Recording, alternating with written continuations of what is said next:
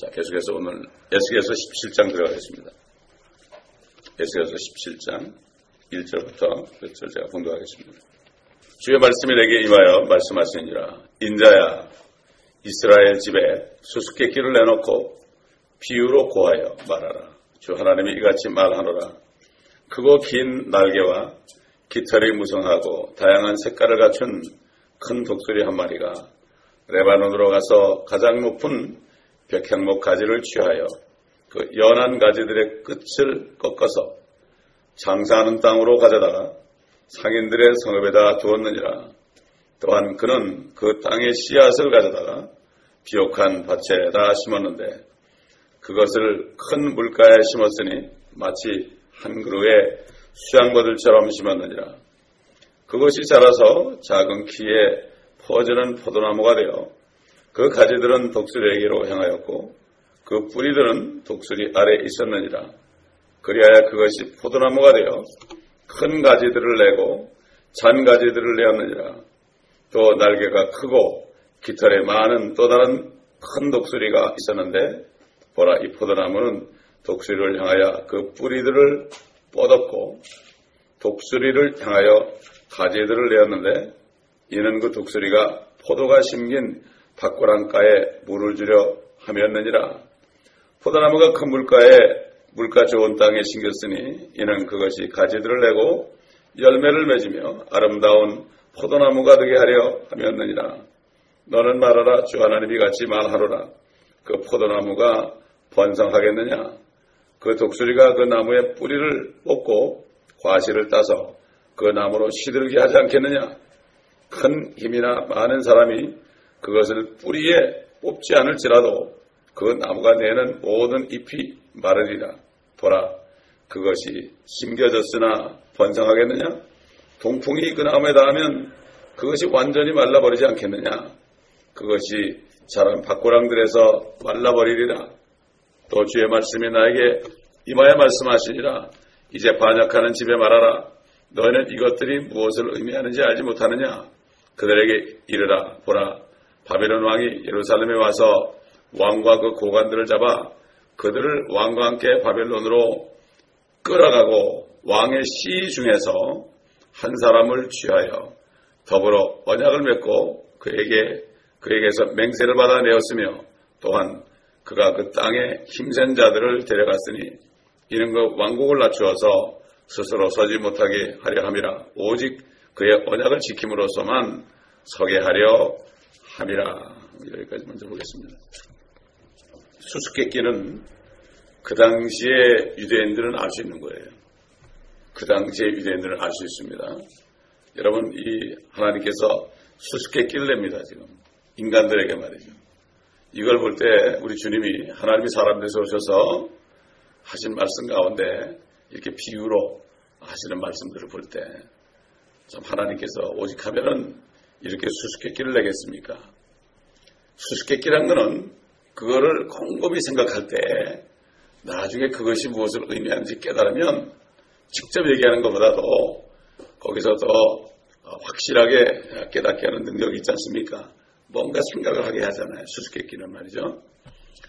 어, 결국은 하나님께서 또다시 그분이 이스라엘 집에 주가 되신 것을 어, 결국은 깨닫기 위하여 깨닫게 하기 위해서 어, 또그 다음에 자기들이 어떤 처지에 지금 있는가 자기들이 어떤 처지에 있는가를 깨닫게 하기 위해서 이렇게 하나님께서는 어, 수수께끼를 내고 있습니다. 여러분 솔로몬이 이런 얘기를 했죠. 전도서에 보면 말이죠. 그 모든 기회가 빠른 자에만 오는 것도 아니고 힘센 자에게 오는 것도 아니고 또 현명한 자, 명철한 자, 또 재주 있는 자에게만 오는 것도 아니다 그랬습니다. 그리고 고린도전서에도 보면은 사도 바울을 통해서 너의 부르심을 받은 자들을 봐라. 너희 안에 지혜로운 자가 별로 많지 않고 어, 많이 배운 자도 많지 않고 또 많이 가진 자도 많지 않고 그저 평범하고 천한 사람 불렀지 않았느냐? 하나님께서는 그런 사람들이 다 알아들을 수 있도록 말씀하시는 분입니다. 하나님의 말씀은 절대로 어렵지 않습니다. 어떤 사람 나누고 기억자 모르는 사람도 성령만 있으면 다 깨닫게 하신 하나님의 말씀인데 사람들의 마음이 복잡해가지고 하나님 말씀을 이리 꼬고 저리 꼬고 그래가지고 이건 이런 뜻이다 이건 저런 뜻이다. 아 그러니까 주석설 보면 하는 말이 다 다르지요. 하나님이 한, 한마디 말씀하셨는데 하나님은 한 번 말씀하셨는데 왜 사람들이 그렇게 바꿔가지고 지 생각 가지고 꽈놨는지 몰라요. 특별히 요한계시록 그거 보게 되면은 다 해석이 달라요 어, 성경은 해석하라고 준 게 아닙니다 성경은 믿으라고 준 겁니다 믿기 어려우니까 자꾸 해석을 하려고 그래요. 아전인수라는 말 있죠. 자기 밭에다 물을 끌어들이는 거예요. 이게. 자기 유리하게 해석하는 거예요. 그렇기 때문에 어, 결국은 이게 바로 사단이 하는 거지요. 하나님 말씀은 절대 어려운 게 없습니다. 내가 믿기로 작정하고 주님 앞에 무릎 꿇으면 하나님께서는 어, 계속해서 말씀하십니다. 제 멘토들은 미국 목사님, 지금 90이 넘은 목사님은 이렇게 기도한다고요. 꿀 앉아 기도해 아직까지. 꿀 앉아 기도하는데 그분이 뭐라 그런가 하면은 성령님 나는 아무것도 모릅니다. 그분이 성경을 얼마나 많이 읽었겠어요? 킹제미 성경을요. 얼마나 많이 읽었겠어요? 어? 정동만 100번 이상 한 분이에요. 정동만. 어? 그런데 아, 그분도 지금 말하면 성령님 나는 아무것도 몰라요. 참 하나님의 말씀은 샘물 같아가지고 퍼내고 퍼내도 자꾸 새로운 게 나오고 그때그때마다 우리에게 깨달음이 다릅니다.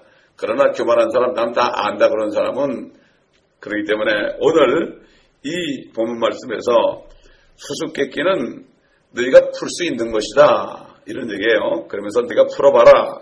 아, 그러면서 바로 너희가 이런 처지에 있다 하는 것을 먼저 알려주고 그럴 때 말씀하시는 분이 그들의 구주되심을 어, 기억하게 하려고 하나님께서는 지금 말씀하시고 11절 12절에 가면 그 해석에 나와 있어요.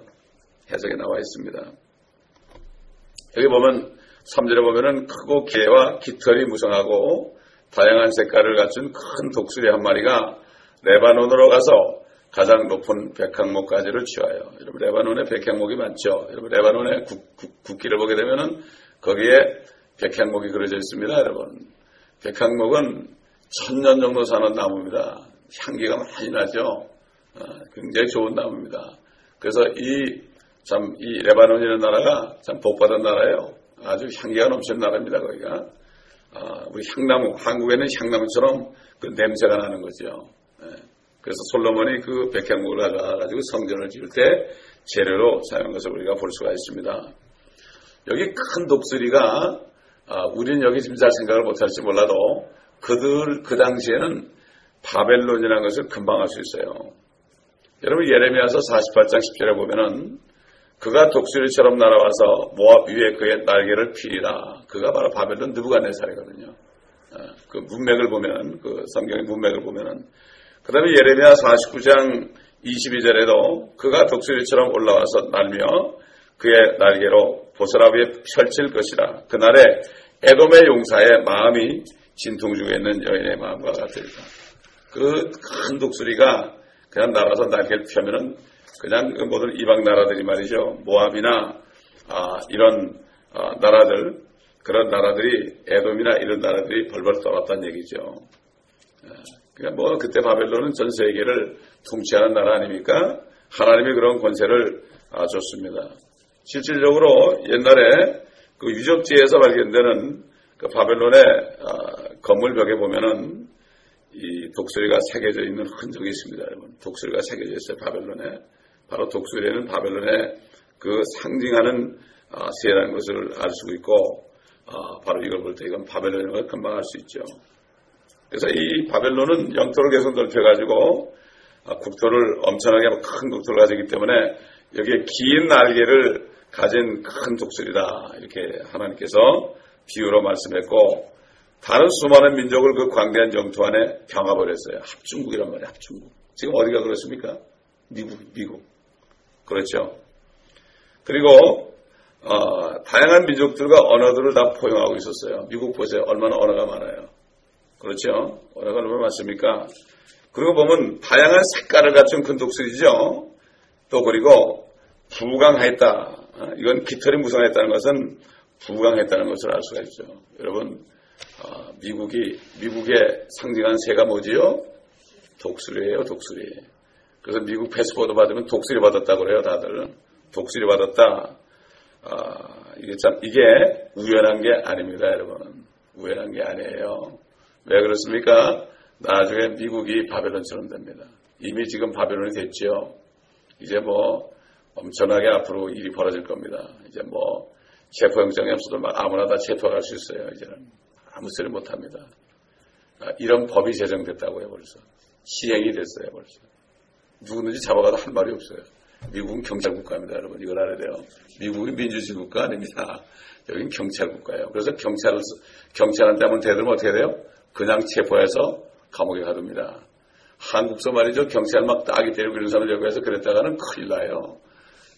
한국 경찰 대하듯이 그랬다가는 여기서 그냥 감옥 갑니다, 여러분. 그렇기 때문에 이 나라가 어떤 나라인지 잘 모르고, 아, 미국은 아, 내가 뭐 아무리 거짓말해도 잘 모르고, 세금을 떼먹어도 모르고, 아, 미국은 뭐 사기쳐도 잘 모르고 그런데 다 알고 있어요. 다 알고 있다가 나중에 잡아넣는 거예요. 이걸 모르는 거예요. 이렇게 모르고 있어요. 그러니 참 아, 조금만 반대해서 태어난 사람들 여기 와서 미국을 처음에 우습게 보다가 나중에 당할 때 그때 정신이 바짝 드는 거예요.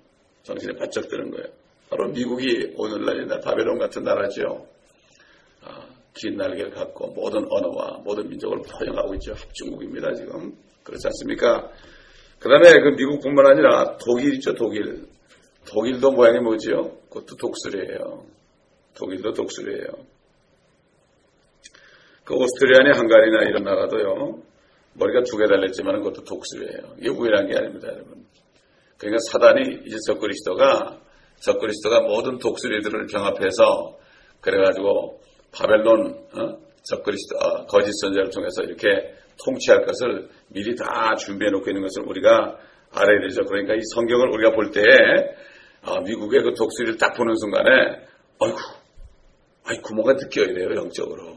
이게 하나의 말씀을 공부하지 않으면은 이 세대가 지금 어떤 세대인지 모릅니다. 이게 바로 때에 따른 말씀입니다. 아멘. 우리가 에스겔서를 왜 공부하라고 주님이 나에게 어, 감동을 주셨겠습니까? 처음엔 왜 그런지 몰랐어요. 그런데 에스겔서를 계속 우리가 보고 공부를 했지만은 한 절 한 절은 안 해봤거든. 그러니까 하나님께서 이렇게 하게 해가지고 또 새롭게 깨닫게 하고 이게 요한계시록과 통하게 되고 모든 성경과 다 통하게 하잖아요. 예레미야하고 통하게 되고 이사야하고 통하게 되고 모든 선지서와 시편까지 다 통하게 하는 것은 하나님 말씀은 다 하나로 통하게 되어 있다. 그래서 뭐지요? 성경을 공부하면 성경 말씀이 완전히 뚫려버리는 거예요.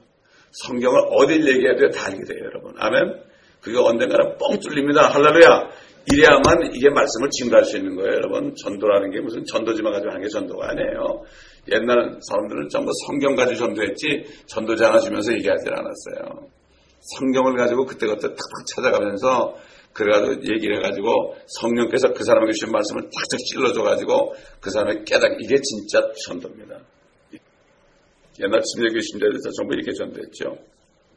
그러니까 미국도 옛 바벨론 이상으로 지금 뭐 영향력이 많죠. 수처럼 많지만 무기 때문에 그런 거 아닙니까? 그 하나님이 그런 권세를 줬죠. 부강한 힘으로 세계를 지배하고 많은 민족, 민족들과 언어들을 지금 포획하고 있는 것, 우리는 뭐 여기에서 살고 있으니까 우리가 반드시 주목하고 있어야 된다. 이게 저 워싱턴의 그 모든 기획, 도로 기획이 저 바티칸하고 똑같게 돼 있고, 바티, 아, 거기 있는 모너멘트, 관광지가, 관광지 아닙니까? 거기가. 저도 뭣도 모르고 미국 왔을 때 워싱턴 가서 보고, 야, 멋지다 그러는데, 그게 저기 이탈리아에 있는 그 바티칸에 있는 그거 똑같은 규모고 똑같은 거예요. 네, 똑같은 겁니다. 다 준비하고, 유엔 본부가 거기 있고, 자유의 여신상이 왜 뉴욕에 있습니까? 다 그 뜻이 있는 거예요. 그러다 관광가지만 말이죠. 그 모르고 다니는 거예요. 저도 모르고 올라가 봤어요. 거기까지 올라가 봤지만 어, 엄청나게 큰 크더라고요. 자, 레바논. 어? 이 레바논의 백향목 같은 그런 그 백, 레바논의 백향목 그렇게 얘기하죠. 가장 좋은 재질 아닙니까? 어, 그 열왕기상 5절 9절 보면은 솔로몬이 여기서 나는 목재를 가지고요. 뗏목을 만들어 가지고요. 지중해로 운반해 가지고 어, 성전과 왕궁을 건축한 것을 우리가 어, 볼 수가 있고요. 그 당시에요. 이 성전에 있는 예루살렘을 레바논이라는 별명을 붙였습니다, 여러분. 그래서 여기 지금 어, 하나님께서 레바논 그러잖아요. 그 레바논 나라를 얘기하는 게 아니라 레바논이라는 별명을 가진 이스라엘이에요. 레바논처럼 정말 그 백향목으로 어, 멋지게 성전도 짓고 왕궁도 짓고 이렇게 돼가지고 레바논에는 백향목을 가져다가 줬으니까 예루살렘도 결국은 레바논 같이 됐다. 그래서 하나님이 이 예루살렘을 레바논으로 부르셨다. 이것을 우리가 여기서 아, 알아야 됩니다. 그렇기 때문에 어, 여기 보면은 에스겔 31장에 가보면은 아시리아인들을 레바논의 백해목에 비기기로 했어요. 그 아주 그냥 그 장대하고 힘 있는 그런 나라를 자, 그 에스겔서 31장 3절 비가 보면은 보라 아시리아에는 아름다운 작은 가지들과 그늘을 들여오는 가지를 지니며 키가 커서 그 끝이 빽빽한 큰 가지들 사이에 있는 레바논의 백향목이었느니라. 아, 이런 말씀이 있어요. 결국은 가장 높은 백향목 가지다. 이것은 아, 우리가 미리 11절에서 봤지만은 아, 결국 유다 왕과 그 왕족들 그리고 모든 고관들 이런 사람들이 느부갓네살에 의해서 포로로 잡혀갈 것을 여기에 말씀하고 있죠. 그 열왕기하 24장 15절 보면 그 느부갓네살 그가 여호야긴을 바벨론으로 잡아갔고 여호야긴은 바로 뭔가 하면은 그 시드기야 왕 이전의 왕입니다. 근데 시드기야는 여호야, 여호야긴의 동생이에요. 어, 사실은 그 왕의 혈통이 아니죠. 아들이 왕이 되야 되는 건데 동생을 아, 왕으로 느부갓네살이 임명을 했죠. 그가 여호야긴을 바벨론으로 잡아갔고 또 왕의 어머니와 왕의 아내들과 그의 관료들과 그 땅에 권세 있는 자들을 예루살렘에서 바벨론으로 사로잡아 갔더라.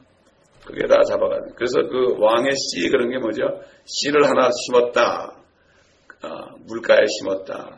그렇죠? 어, 그게 바로 그 얘기죠.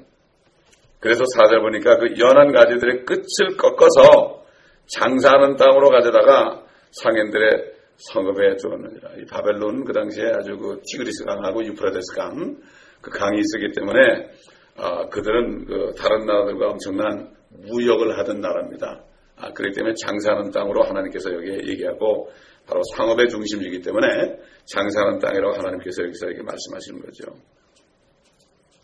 어떤 사람들은 그래요. 아, 큰 독수리는 큰 독수리는 영국이고 다른 큰 독수리는 미국이다. 그것도 그렇게 얘기하는 사람도 있어요. 뭐 그거를 이제 어떻게 보면은 현대적으로 그렇게 볼 수 있겠지만은 여기서 말하는 큰 독수리와 다른 큰 독수리는 분명히 다릅니다, 여러분. 이걸 알아야 돼요. 자, 우리 5절 가보면 말이죠. 또한 그는 그 땅에 씨앗을 가져다가, 레바논, 예루살렘의 씨앗을 가져다가 비옥한 밭에다 심었는데 그것을 큰 물가에 심었으니 마치 한 그루의 수양바들처럼 심었느니라. 그 땅은 바로 예루살렘, 아, 예루살렘을 얘기하죠. 레바논이라는 별명을 가진 예루살렘.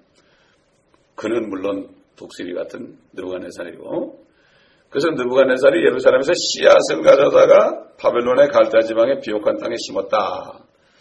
그런데 여기 보게 되면은 어, 한 그루의 수양버들처럼 심었다. 수양버들을 심었다. 이거 뭔가 하면 말이죠. 아, 우리가 이 시드기야가 어떻게 왕이 된 것을 알아야 돼요.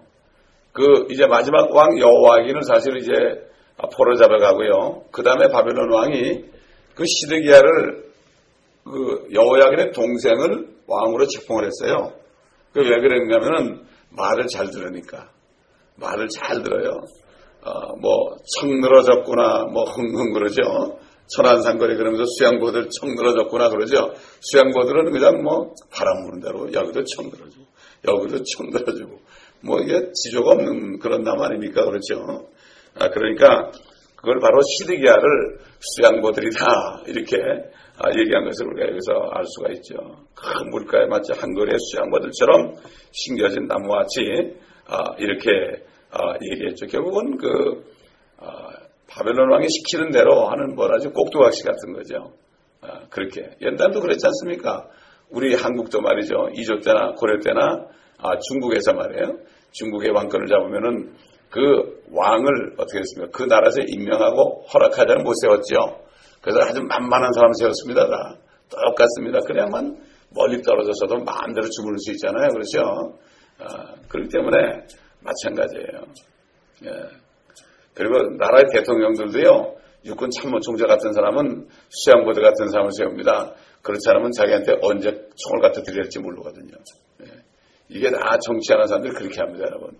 아, 자, 그래서 여긴 바로 그런 얘기예요. 그래서 6절 가보니까, 6절 가보니까 그것이 자라서 작은 키에 퍼지는 포도나무가 되었다. 수양부들이 포도나무가 됐대요. 그 가지들은 독수리에게로 향하였고 그 뿌리들은 독수리 아래 있었느니라. 그리하여 그것이 포도나무가 되어 큰 가지들을 내고 잔 가지들을 내었느니라. 참 이제 예, 예루살렘이 옛날에는 네바논의 백해목 같은 그런 어, 참 권위가 있었는데 이제는 또 이제는 뭐 완전히 느부갓네살 휘하에서 꼼짝도 못하는 신세가 됐고 작은 키에 퍼지는 포도나무 신세가 되었다. 결국 독수리 아래 통치를 받고 있었다. 그런 얘기죠. 또 독수리로 향했다는 건 뭐죠? 모든 것을 결정을 할 때 독수리에게 승인을 받아야 된다. 완전히 그 안에 들어갔다는 얘기죠. 결국 느부갓네살의 권력과 영향력이 워낙 막강하기 때문에 어, 시드강 왕 자신은 하기에 따라서는 번성하기도 하고 큰 가지들과 장가지를 낼 수도 있는 자리에 있게 되었습니다. 그가 포도나무가 됐으니까 포도나무가 많은 가지를 내지 않습니까? 자, 7절 보니까 또 날개가 크고 날개가 크고 깃털이 많은 또 다른 독수리가 나와요. 또. 또 다른 독수리가 있었는데 보라. 이 포도나무는 독수리를 향하여 뿌리를 뻗었고 독수리를 향하여 가지들을 내었는데 이는 그 독수리가 포도가 심긴 밭고랑가에 물을 주려 함이더라. 큰 독수리. 이게 뭘까? 첫 번째 큰 독수리는 바벨론이죠. 그런데 7절에 다른 독수리는 바로 아, 이집트를 얘기합니다. 어떻게 할 수 있느냐? 또 다른 독수리에게 갔단 말이죠. 추파를 던진 거죠. 그래서 포도나무는 유다왕 시드기 아닙니까? 그런데 이집트를 향해서 그 뿌리를 뻗었고 가지들을 내었다. 이것은 뭔가 하면은 이 바벨론에게 반역하려고 반역하려고 아, 이제 느부갓네살을 반역하기 위해서 아, 반역하려면 자기 도와주는 나라가 있어야 되니까 이집트를 아, 결국은 선정해서 아, 그래서 결국은 아, 그렇게 했죠. 15절에서 우리가 알 수가 있어요. 15절 우리 미리 가본 말이죠. 무슨 말씀인가 하면은 그러나 그가 그의 대사들을 이집트에 보냄으로써 그에게 반역하였으니 이는 그들로 자기에게 말들과 많은 사람들을 죽게 하려 함이라 그가 번성하겠느냐? 이런 일을 행한 그가 도피하겠느냐? 그가 언약을 위반하고서도 구제되겠느냐? 하나님 이렇게 말씀했죠. 다른 큰 독수리를 따라가니까 이집트도 따라가니까 이게 바로 뭐 전부 이게 음행이죠. 음행이에요. 하나님 외에 다른 이방 나라를 의지하는 게 바로 음행입니다. 음행. 사실 한국도 지금 미국을 너무 의존하고 있죠. 그렇죠? 하나님 의지하는 것보다도. 아, 그 때문에 이게 사실 영적인 음행입니다. 참 장로를 어, 대통령으로 좀 세워놓으셨잖아요. 옛날에 불교 신자들이 대통령 됐잖아요. 근데 처음으로 장로님을 세워놨는데 모르겠습니다. 자관 하나님보다 아, 더 이방 나라를 더 의지한 바벨론 같은 미국을 더 의지하는 것을 우리가 잘 알 수가 있죠. 하나님께서는 아, 번성하겠느냐 그가 이런 일을 행한 그가 도피하겠느냐 거기서 빠져나갈 수 있겠느냐 다시 말해서 바벨론의 휘하에서 나갈 수가 있겠느냐 할 수 없다 이런 얘기죠.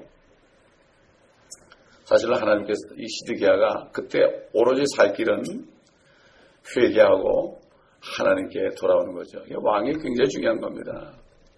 그래야만 되는데 다른 이방 민족에게 또 의존을 했다. 근데 사실은요 시드기야가 상당히 악한 사람이었습니다. 악한 사람. 여러분 열왕기하 24장 찾아보겠습니다. 열왕기하 24장. 24장 9절 20절 한번 보겠습니다. 그가 여호야김이 행한 모든 것을 따라 여호야김 그는 시드기야를 얘기하죠. 아, 8절부터 18절부터 봅시다. 아, 17절부터 바벨론 왕이 여호야긴의 아버지의 동생 마타냐를 여호야긴을 대신으로 대신하여 왕으로 삼고 그의 이름을 시드기야로 바꾸었더라. 시드기야가 치리하기 시작할 때 21세였으며 그가 예루살렘에서 11년을 치리하니라. 그의 어머니의 이름은 하무탈로 림나 예레미야의 딸이더라. 그가 여호야김이 행한 모든 것을 따라 주의 목전에 악을 행하였더라. 주의 진노로 인하여 주께서 예루살렘과 유다에서 그들을 그의 앞에서 쫓아내셨더라. 시드기야가 바벨론 왕에게 반역하였더라. 사실 하나님이 말이죠. 바벨론 왕에 지금 편에 서 있습니다, 여러분. 우리도 마찬가지예요. 우리가 징계를 받을 때요. 하나님께서는 다른 사람의 편에 서 있습니다. 그래서 시편 17편 보면은 다윗이 뭐라 그러냐 하면은 주의 손인 그들이다. 주의 손이다. 이방 사람들은 때로는 하나님의 손이 돼가지고 우리를 때립니다, 여러분. 또 그들은 주의 칼인이다. 또 이방 사람들은 칼이 돼가지고 우리를 찌릅니다.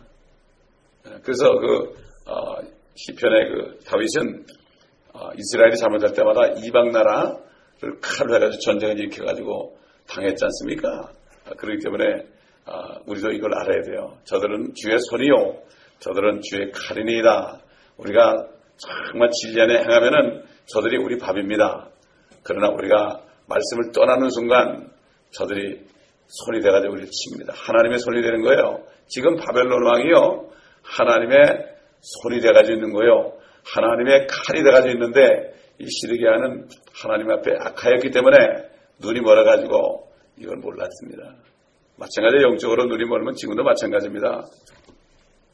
결국은 왕 자신이 하나님께 악하였기 때문에 제사장들과 백성이 전체가 나라 전체가 가증한 행위로 항의를 자행하게 된 거죠. 우리나라도 마찬가지죠. 교회들이 말이죠. 교회들이 교회 지도자들이 타락하지요. 그러면은 어떻게 됩니까? 전 국민들이 전부 타락하게 돼요. 교회 지도자들이 음행하죠. 그러면 전 나라 사람들이 총체적으로 음행하게 돼 있고 이것이 바로 오늘날 한국의 모습입니다. 오늘날 한국의 모습이에요. 참 보통 문제가 아닙니다. 이게 지금. 우리가 정말 중보 기도를 해야 됩니다. 어? 자, 역대하 우리 36장을 보겠습니다. 역대하 30장 11절부터 어, 보겠습니다. 시드기야가 치리하기 시작할 때 21세였으며 그가 예루살렘에서 11년을 치리하였더라. 그가 주 그의 하나님의 목전에 악한 것을 행하여 주의 입으로부터 받아 말하는 선지자 예레미야 앞에서 겸손하지 아니하더라. 말씀 하나님 말씀 앞에 교만했다는 얘기죠. 그도 자신을 하나님으로 맹세케 하셨던 느부갓네살 왕을 반역하였으나 그의 목을 곡게 하고 그의 마음을 완고하게 하여 이스라엘의 주 하나님께로 돌이키지 아니하였더라.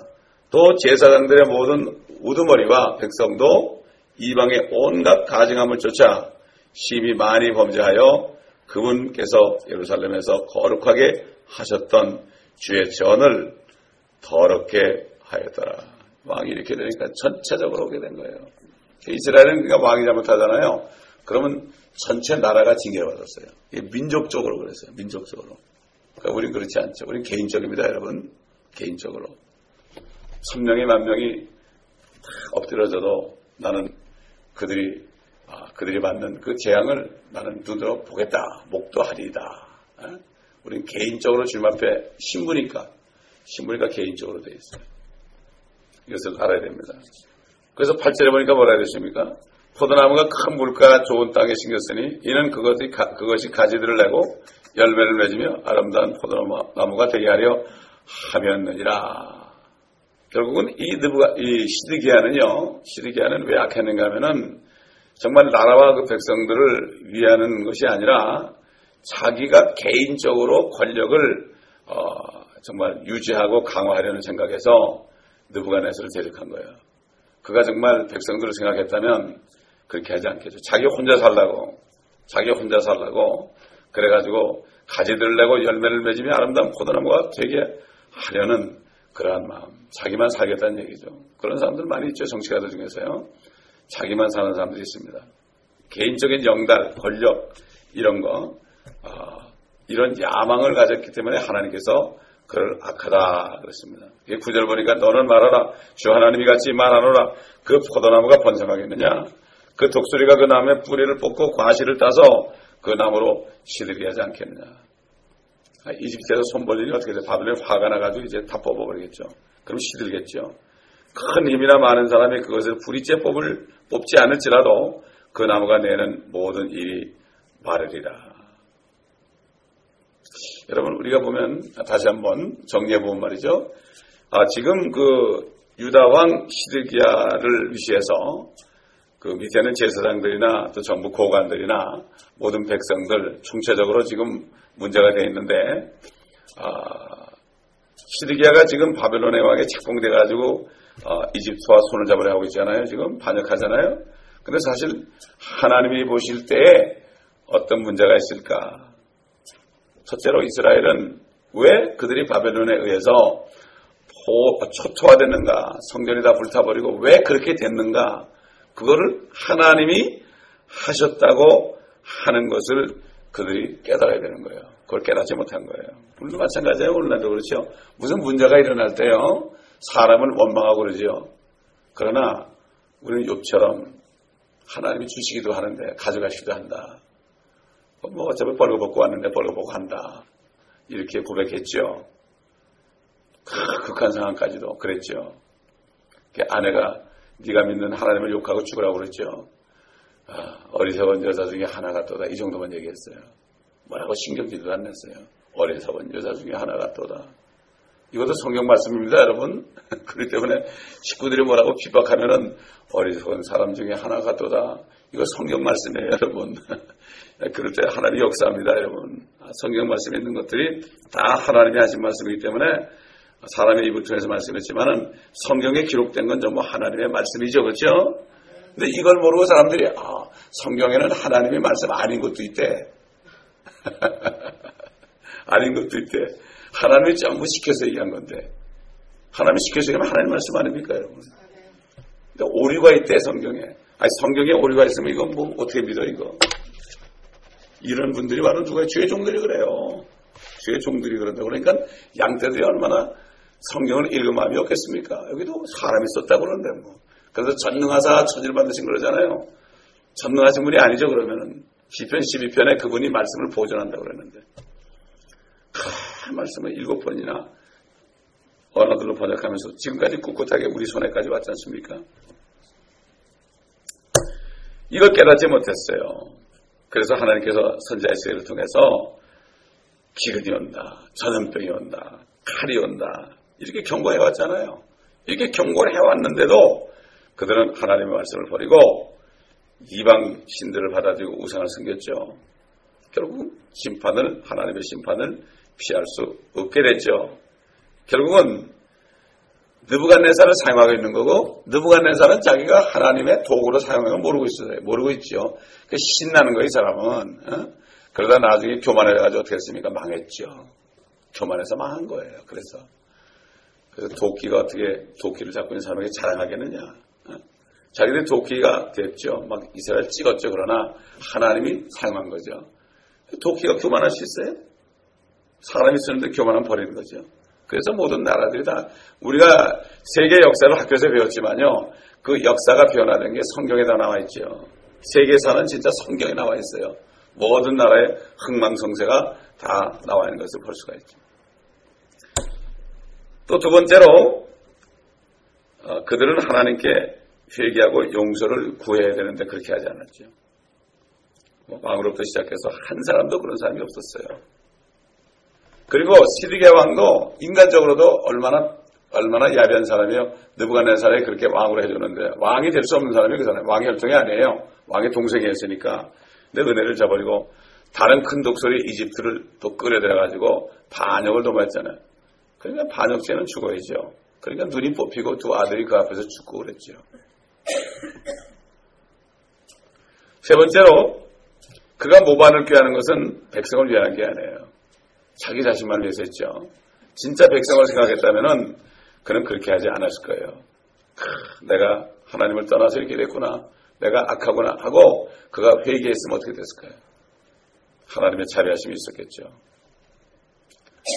그는 어, 정통적인 왕이 아니기 때문에 이번 기회에 이집트하고 해가지고 다시 시작하면 어떻게 됩니까? 새로운 공화국이 돼가지고 어, 자기가 제 1세가 돼서 아, 그래서 정, 왕의 그 정통성 그것을 좀 찾아보자 그런 거예요. 옛날 역사에도 한국 역사에도 나와요. 정통이 아닌 왕이 됐을 때 하, 굉장히 고통을 많이 받았어요. 문제가 생길 때마다 당신은 정통 왕이 아니다. 그래가지고 그런 문제가 많았죠. 그래서 어, 구절에서는 그 포도나무가 번성하겠느냐 하나님이 뭐라 비꼬는 얘기죠. 또 그 독수리가 그 나무에 뿌리를 뽑고 과실을 따서 그 나무로 시들게 하지 않겠느냐 이것도 비꼬는 말이죠. 다시 말해서 시드기야가 모자라서 멸망할 것을 하나님 자신의 입으로 말씀하고 있는 거죠. 결국은 뭐 이게 하나님의 뜻이기 때문에 전쟁은 하나님이 일으키는 거죠. 그렇기 때문에 뭐 아무리 막강한 군사를 가지고 있다고 해도요. 전쟁은 하나님께 속았기 때문에 이길 수 없지요. 그러나 아무리 적은 군사를 가지고 있어도 하나님이 함께 하시면 어떻게 됩니까? 이길 수 있죠. 기도원에 300명 용사라서 말이죠. 수십만의 미디안 군대들이 다 도망갔잖아요. 그렇기 때문에 이 여호수아도 베델을 찾아 그 전쟁을 할 때 첫 번째 전쟁에서는 승리했죠. 그러니까 아이성을 질 때는 아이 저기 조금만 보내면 되겠다 이렇게 다 아주 혼이 났죠. 하나님이 함께 하시면 조금만 가도 이기지만 하나님이 함께 하자면 아무리 많이 가도 진단 말이죠. 이게 바로 우리도 마찬가지 영적 전쟁에서요. 하나님이 함께 해야죠. 아무리 내가 뭐, 어, 뭐 많이 가졌다고 이기는 게 아니에요. 절대 그렇습니다, 여러분.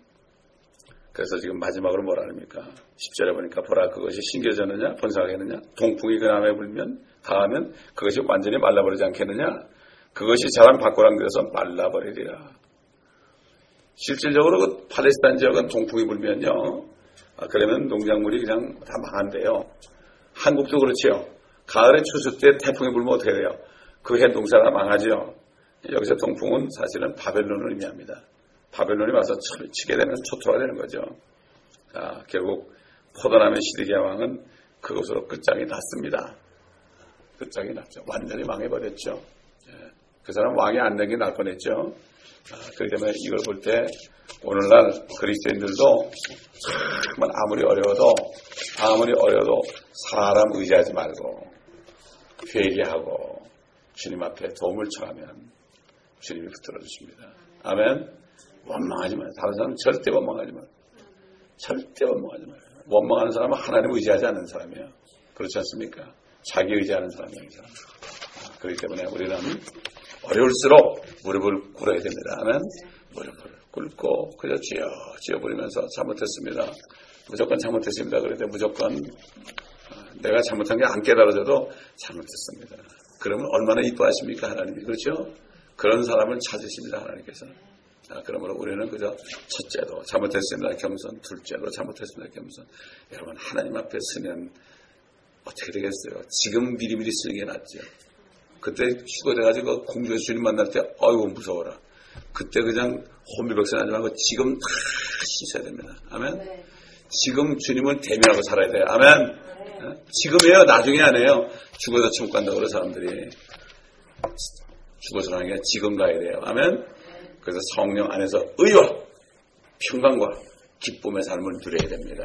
이거는 먹고 사는 문제가 아니에요. 먹고 마시는 거하고 상관이 없어요. 그렇죠? 이게 바로 뭐 이게 능력자입니다. 이게 이런 능력자는 마귀에 건드리지 못해요. 사람도 건드리지 못해요. 그렇죠? 그렇기 때문에 우리가 알고 어려울수록 우리가 감사하고 주님의 능력을 받아야 됩니다. 기도하겠습니다.